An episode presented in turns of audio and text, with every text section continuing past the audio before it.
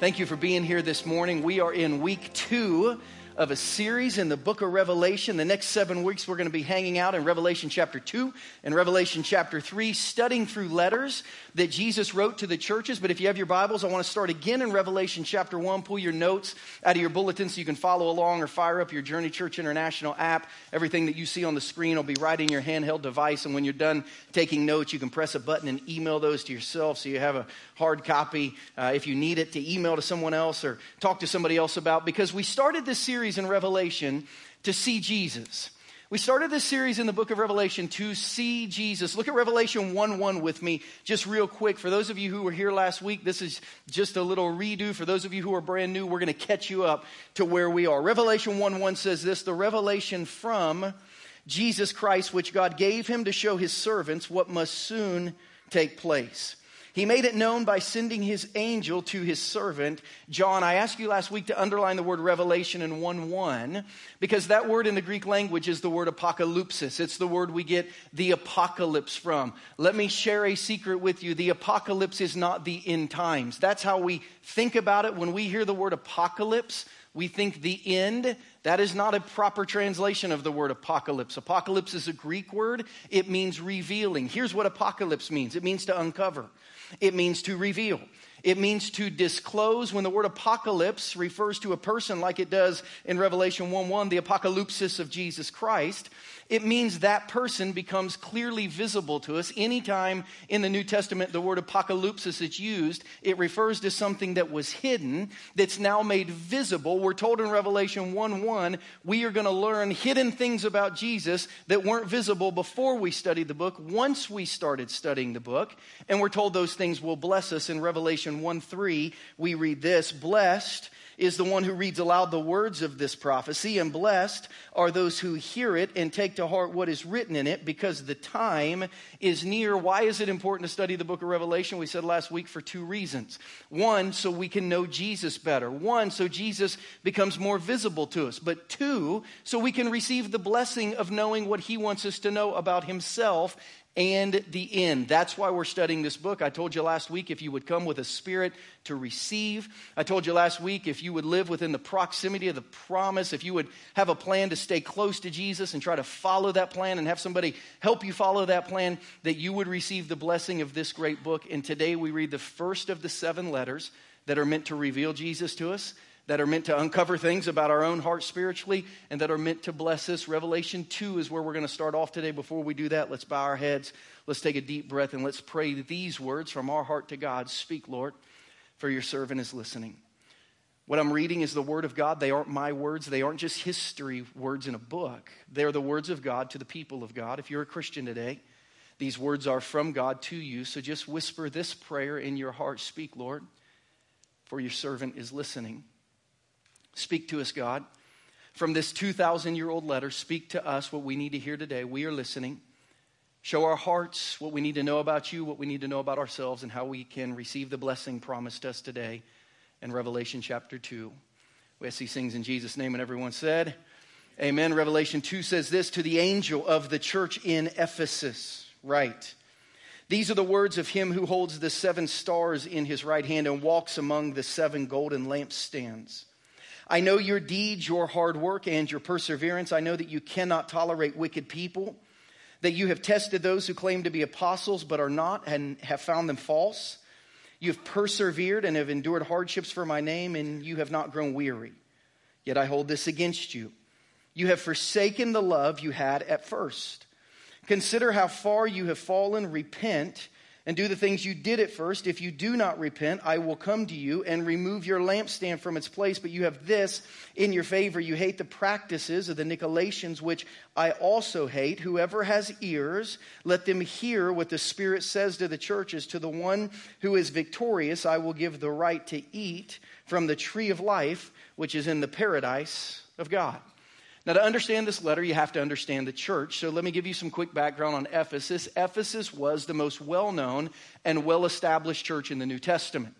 In the first hundred years after Jesus raised from the dead, Ephesus was the church that everyone was aware of. You say, why? Because of the people who were engaged in that church. If you've studied the New Testament carefully enough to understand the names of people, Most of the names you're aware of were engaged in leadership at the church of Ephesus at one time. The well known ministry leaders at this church include people like Priscilla, Aquila, Apollos, Paul, Timothy, Onesiphorus, who carried Paul's letters, Tychicus, who carried Paul's letters, the Apostle John, and Mary, the mother of Jesus. You don't get a much better elder board, deacon team, small group leadership, men's and women's ministry leadership team than you read right there. This is the who's who of New Testament Christianity, and they were all gathered at one point or another at this church. The Apostle Paul spent three years establishing the church at Ephesus. He spent 18 months at Corinth. Most churches, he would spend three to six months. He spent three years, it says, doing church every day to establish this church. And we're told that through this revival at Ephesus, these other six churches that we'll read letters to the next six weeks were actually planted because people came from those cities to hear Paul in Ephesus, went back to their cities, and started churches. We're told everyone in Asia heard about Jesus because of this three year revival. And God took, God took this city and he leveraged the influence of the city of Ephesus for the influence of the gospel of Jesus. Ephesus was an international city that was home to between 250,000 to 500,000 people at any one time because it was a port city. It almost had as many tourists as it did regular people living in it at the same time, upwards of a half million people.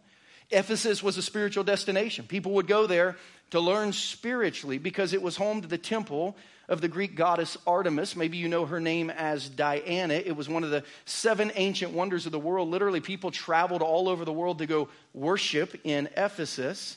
And Ephesus connected Asia to Rome. It was a gateway city, and Rome influenced the world.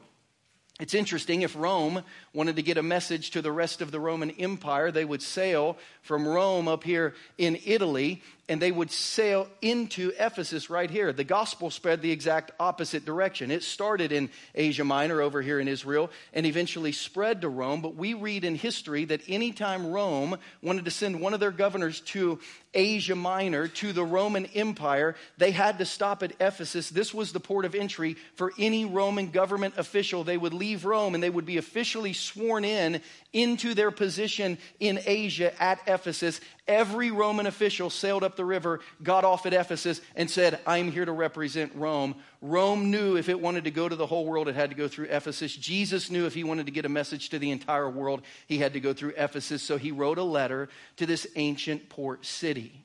A church in Ephesus would have global influence over the churches of the world. The good things that the church in Ephesus did would be done in every church in the world. The bad things going on in the church at Ephesus had a chance to happen at every church in the world. So Jesus knew if I want to really fix the church, I've got to talk to Ephesus. If Ephesus can get it right, lots of people will get it right. In the next seven weeks, we're going to study seven letters to seven churches. And in every church, our outline will be the same thing. Every letter is going to do three things. It's going to reveal some things about Jesus that maybe you knew or did not know or needed to be reminded of. It's going to uncover things in the hearts of Christians that maybe you were aware of or not aware of or needed to be reminded in your own spirit. And every one of them will show us how to receive a blessing if we're able to apply what we hear. Every letter has three things something revealed about Jesus, something uncovered in our hearts, a blessing to receive if we will apply what we learn. So let's ask the first question this morning What is revealed about Jesus in Revelation 2, verse 1? Because of the apocalyptic nature of the writing, highly figurative literature. We have to kind of study carefully what's being said about Jesus. So let's look at verse 1 again. To the angel of the church in Ephesus, write. These are the words of him who holds the seven stars in his right hand and walks among the seven golden lampstands. Let me ask you this Aren't you glad that Jesus holds the seven stars in his hand and walks among the seven golden lampstands? Most of you are looking at me with this look. We don't even know what that means. Exactly, you can't know what it means. But once you understand what it means, you will be glad that Jesus holds the seven stars and he walks among the lampstands. What do those things mean? We need the key to this language to help us uncover what Jesus is talking about, and he gives it to us. One verse up, in the last verse of Revelation chapter 1, Jesus says, Here's what this means when I say stuff like this. He says in verse 20 of Revelation 1 the mystery of the seven stars that you saw in my right hand and of the seven golden lampstands is this the seven stars are the angels of the seven churches, and the seven lampstands are actually the seven churches themselves. So God says, These are the words of him who holds the seven stars in his right hand. The stars represent the angels, but angels in this language is a really poor translation. It's a really poor English translation of this Greek word. It should be translated ministers of the seven churches, which you and I would think of as pastors. It's literally, these are letters written to the ministering servants of these churches. Often in Scripture, we see angels sent as ministering servants to Jesus when he was tempted in the wilderness. We see them sent oftentimes to people like Elijah when he was suffering. Angels in the Old Testament, early New Testament, were called ministering servants. But by this time in church history, this was talking about the ministers, the pastors of the church. You say, because pastors are angels? No, if you know one, you know pastors are not angels or anywhere close to angels, but because they are ministering servants. So Jesus is saying, I hold the pastors of churches in my hands. And lampstands are the churches of Asia. Lampstands are the churches. So now you're glad you know what you know about Jesus because Jesus says, Here's what's revealed about me. What's revealed about me is I am in charge of pastors and I am in charge of churches. I am in charge of pastors and I am in charge of churches. We learn first Jesus holds ultimate spiritual authority and control over pastors. But this is not new news to us. This isn't the first time Jesus has said this. As a matter of fact, he started his ministry by letting ministry leaders know, You're accountable to me. In the Sermon on the Mount in Matthew 5, 6, and 7, Jesus really wraps this sermon by saying there is a narrow road to life and there's a broad path, and you have to choose the narrow road, but preachers have to point people to the narrow road because right after he says a lot of people are going to choose the broad road, he said, I hold the pastors and the prophets accountable. He says this in Matthew 7 15, right after talking about the narrow and broad roads. He says, Watch out for those false prophets. They come to you in sheep's clothing, but inwardly they're ferocious wolves. By their fruit, you're going to recognize them. Do people pick grapes from thorn bushes or figs from thistles? Likewise, every good tree is going to bear good fruit, but a bad tree bears bad fruit. A good tree cannot bear bad fruit. A bad tree cannot bear good fruit. Every tree that does not bear good fruit is cut down and thrown into the fire. Thus, by your fruit, by their fruit, you will recognize them. Jesus said, I want you to know from the first days of my ministry, I'm evaluating spiritual leaders. And those who are working to produce good fruit, I'm going to pour life and energy into them so they can produce more. And those who are producing bad fruit, I'm going to cut them down and throw them away.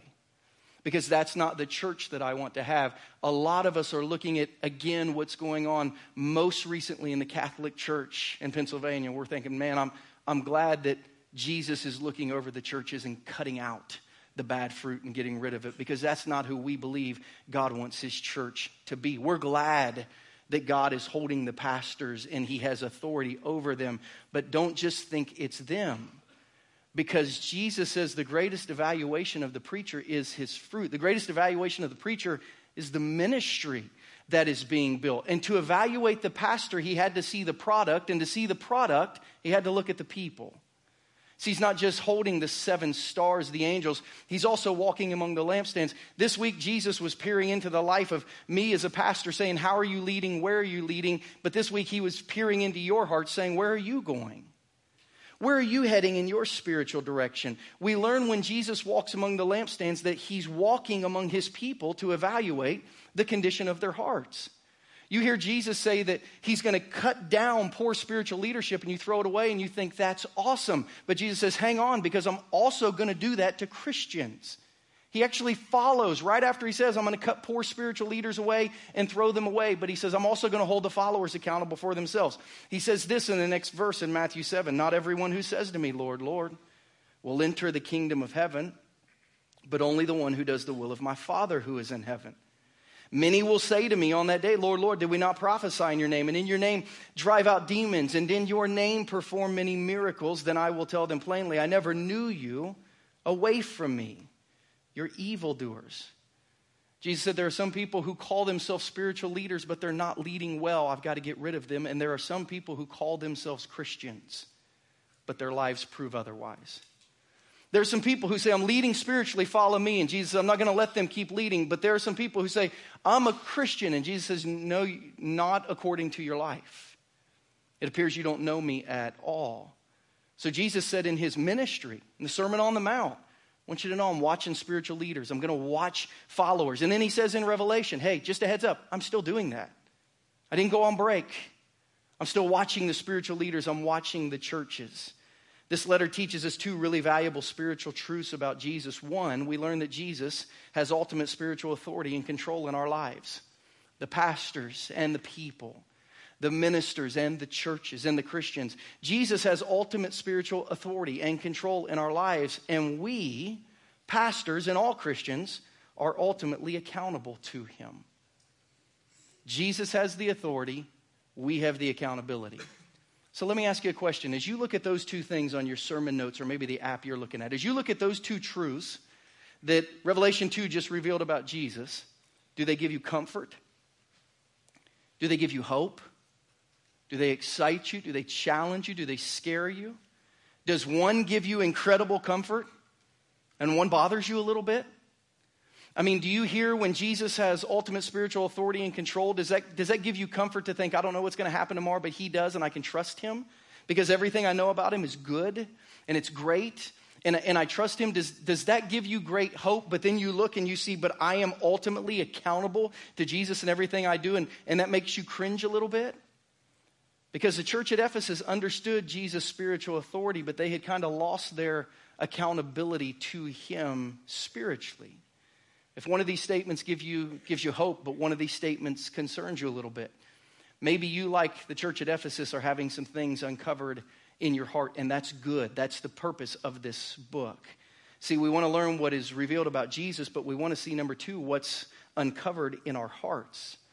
We want to see what's revealed about Jesus, but we want to see what's inco- uncovered in our hearts. I showed you a lot of maps last week to try to place the book of Revelation for you in modern geography, but I said the most important map of this series is this map it's our heart and, and, regardless of all the inroads and outroads that have been made on us spiritually, all the mission trips and vacation Bible schools and prayers that we've offered that have been answered, and all the prayers we've offered that haven't been answered, regardless of what our spiritual past looks like, where is Jesus on your heart today? That's the most important question for the book of Revelation. Where is Jesus on your heart today? And the answer is if you would let Him answer that question, He would answer it perfectly. Because you may not even be able to define what's going on in your heart spiritually, but Jesus could. He knows our hearts. And look what he says in Revelation chapter 2 about the heart at the church, of the church at Ephesus. Because he said, Here's who I am, but here's who you are. Here's who I am. I control the pastors, I control the churches. But here's who you are. Look who Ephesus was. He says, I know your deeds, your hard work, your perseverance I know that you cannot tolerate wicked people, that you have tested those who claim to be apostles but are not, and have found them false. You have persevered and have endured hardships for my name and have not grown weary. Yet I hold this against you. You have forsaken the love you had at first. Consider how far you have fallen. Repent and do the things you did at first. If you do not repent, I will come to you and remove your lampstand from its place. But you have this in your favor. You hate the practices of the Nicolaitans, which I also hate. Now, I like to make lists. I, I, like Excel spreadsheets. I like things to be laid out in an orderly fashion. I learn better when there's a list in front of me. So when I read Jesus say, here's who you are, here's what you're doing good, here's what you're struggling with, I, I had to make a list because lists help me put it in order. So when I made a list, I'll be honest, here's what I thought about the list. Jesus says, Here, here's what you do well. This great church known around the world. Jesus said, Here's what you do well. You work really, really hard. The word kapos in the Greek means um, enduring to the point of sweat. Like that's hard, like that's hard work. He said, You are working really, really hard. He said, You, you are persevering well. The word hupomone means to persevere under trial. So it's not just like, hey, you, you know, you needed to go five hours and you made it all. It's like, no, when life is tough, you don't, you don't quit, you keep going. Um, he said, You don't tolerate sin. You call sin what it is and say, Listen, that, like, we're, we're the church of Jesus. That's not for us. You don't tolerate sin. He said, You're carefully choosing leaders. When someone says, I should be a spiritual leader, you know how to put them through tests to figure out who's really connected to Jesus and who's not. You choose leaders really, really well.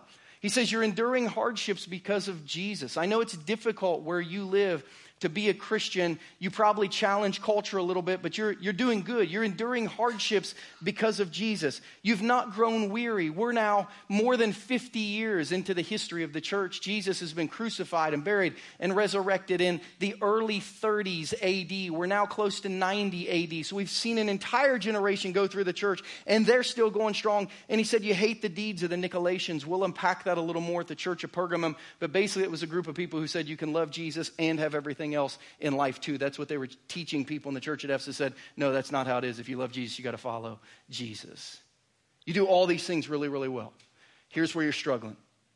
You've forsaken the love you had at first. I'm going to be honest. When I laid it out in a list, when I look at it in a list, I look at that and think, that's a pretty strong church. I mean, I understand they've got an area where they're struggling. But if that church is in our community, that's, a, that's, a, that's good for our community. It's a good church. That's a, that's a, that almost looks like a great church. And Jesus says, no, no, no, you missed the point. Because here's the question Jesus is asking us is, it, is this a great marriage? A generation into marriage.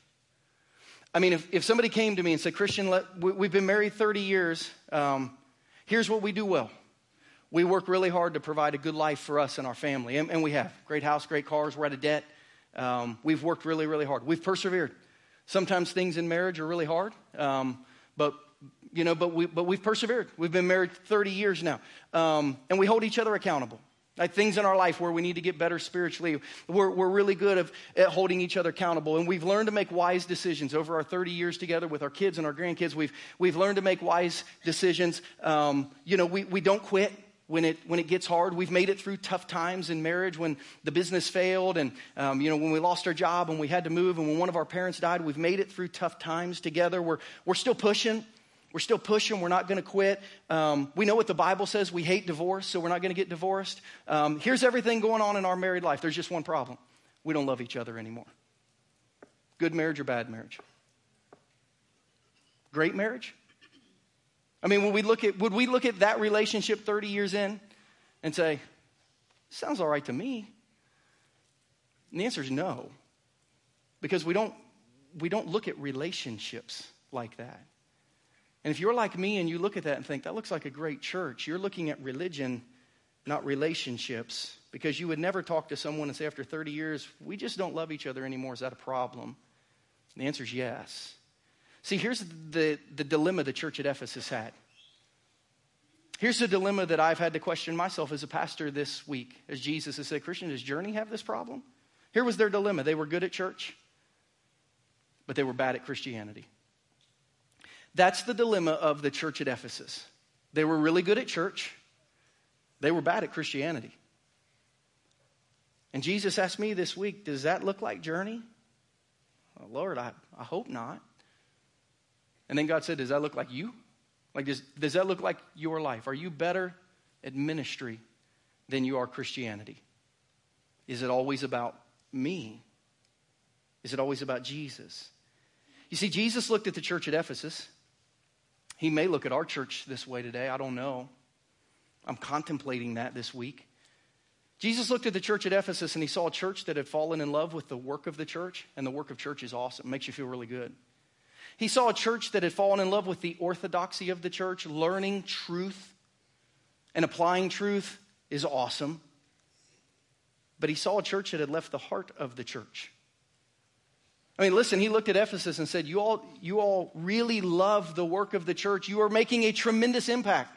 They probably wore shirts that said difference makers. They were making a difference, right? It's like you are you're great. You're making a difference as a church. You love truth holy cow, you've learned all the theology and you know, you have Bible studies and you talk about Greek and you talk about Hebrew. It's, it's awesome how you're pursuing truth. Here's the problem you love both of these more than Jesus.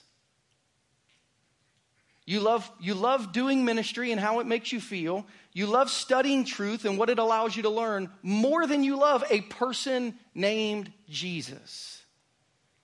And that's not going to work well long term. They love the work and the orthodoxy more than they love Jesus. They lost the heart of the church. Say, what's the heart of the church? Great question. Someone asked Jesus one time.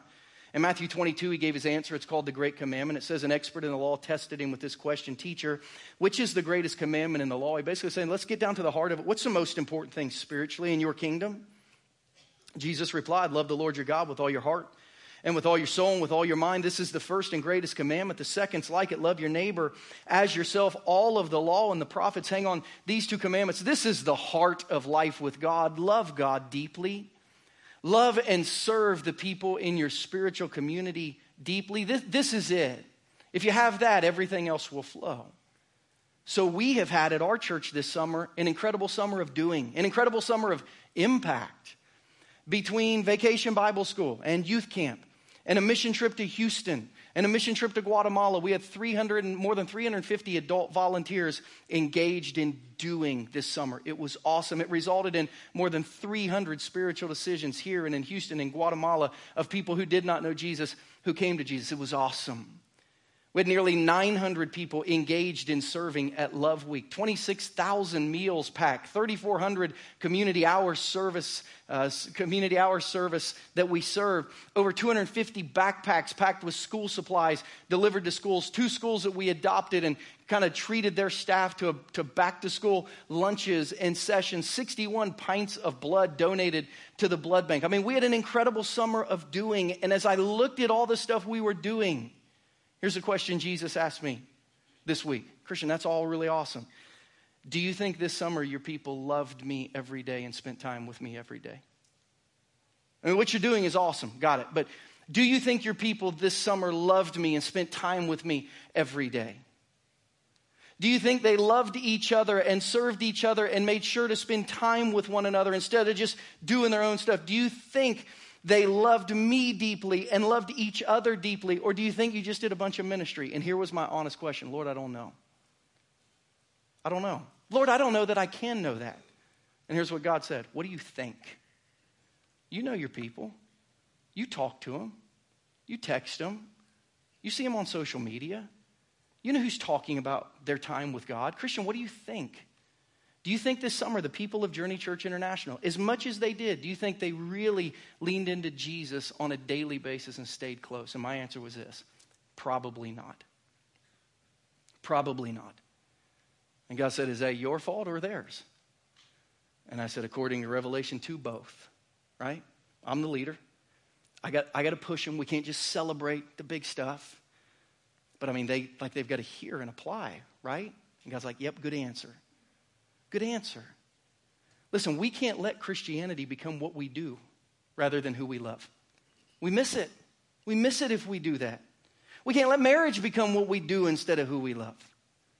We can't let Christianity become what you do rather than who you serve and why you serve them. Because we'll all burn out and quit eventually if we get there. And that's where the church at Ephesus was headed. But Jesus says if you can receive this and you can apply this, there's this massive blessing waiting for you and coming from you. And here it is in Revelation 2 7. What is the blessing we receive, right? We, we've got some things revealed about Jesus. We've uncovered some things maybe in our hearts. What's the blessing we can receive if we can take in this truth and apply it? Here's what Jesus says in verse 7. Really interesting little phrase. I think it's for most of you in the room. I've been looking closely. If you don't have two ears, I apologize. I just didn't see it. He says, Whoever has ears, let them hear what the Spirit says to the churches. You say, who's that for? Most of us, if not all of us. You have ears, right?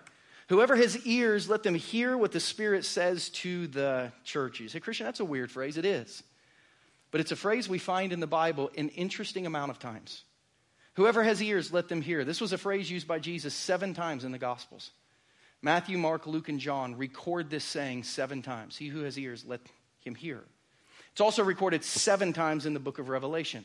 Each one of the churches at the end would have this message. If you can hear it, apply it. Now, for those of you who study the Bible and have been around church a little bit, you know that seven is God's number for completion.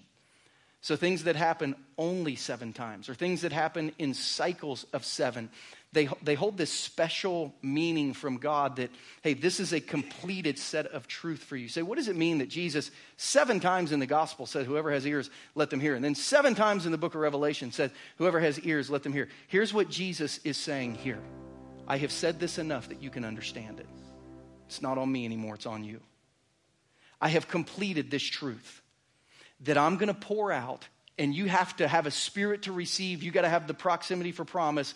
You, you can't now say you didn't know what to do. I have completely told you what you need to know. It's on you now. If you have ears, hear it and apply it.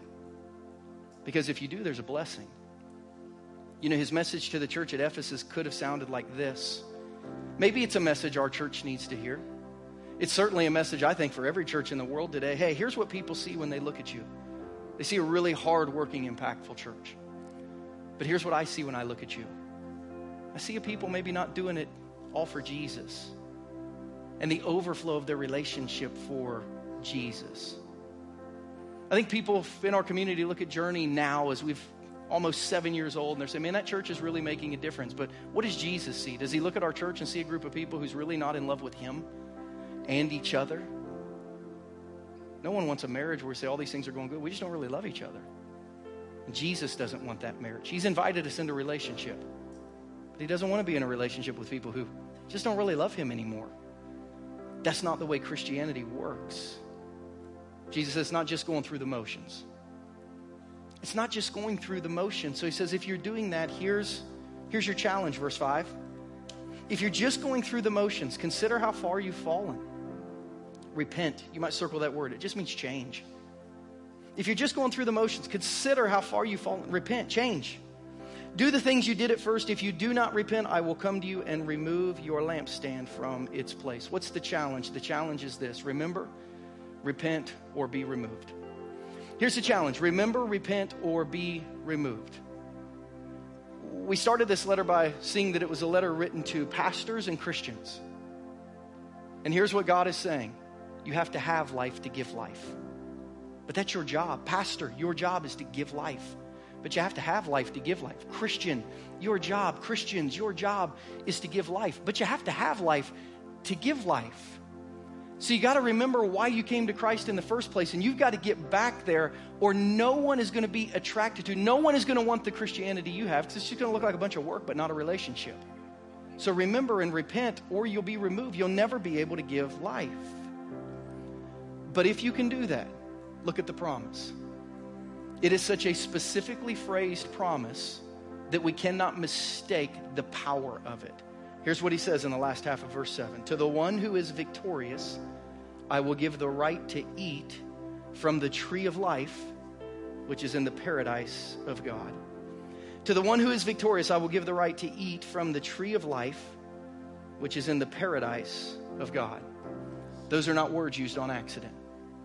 When you hear tree of life, if I were to say this, hey, we're taking a trip to go see the tree of life, you would think we were going to where? The Garden of Eden. Tree of life so, so clearly symbolizes creation. Do you know Jesus only used the word paradise once in his 33 years of ministry? Remember where Jesus said the word paradise? He told a guy he'd go there. Remember? Anybody? On the cross. It's the only time he used it. So when Jesus says, if you can receive this life, if you can receive this message, here's what's going to happen the creation that fell apart, that was rescued by the cross that came together, will allow you a recreation that will bring life to you and will give life to others. He who has ears and, and really hears and takes to heart this message, what I have created you to be that fell apart, but that the cross put back together will come back together in your life and result in life for you and life for others. It's why God says He's the Alpha and the Omega. He says, I started this thing at creation, I will end it at recreation, but right in the middle sits the cross. And that cross allows you to get from one to the other with me and have life that gives life. So, as a pastor in a church, we've been given life so we can give life. As a Christian, You've been given life so you can give life. If you're here today and you're not a Christian, we have been given life so you can hear about it and choose it if God's calling you to it. But you have to open your heart and say, if God is giving me life, if He's giving me recreation, if He's giving me a brand new chance, if He's giving me eternity, I want that. You have to, you have to open up your heart and you have to respond to what God is saying to your heart. Before we started this message, you asked God to speak to you and you told Him you would listen. What has He said? How are you going to respond? Would you bow your heads and pray with me as we consider that?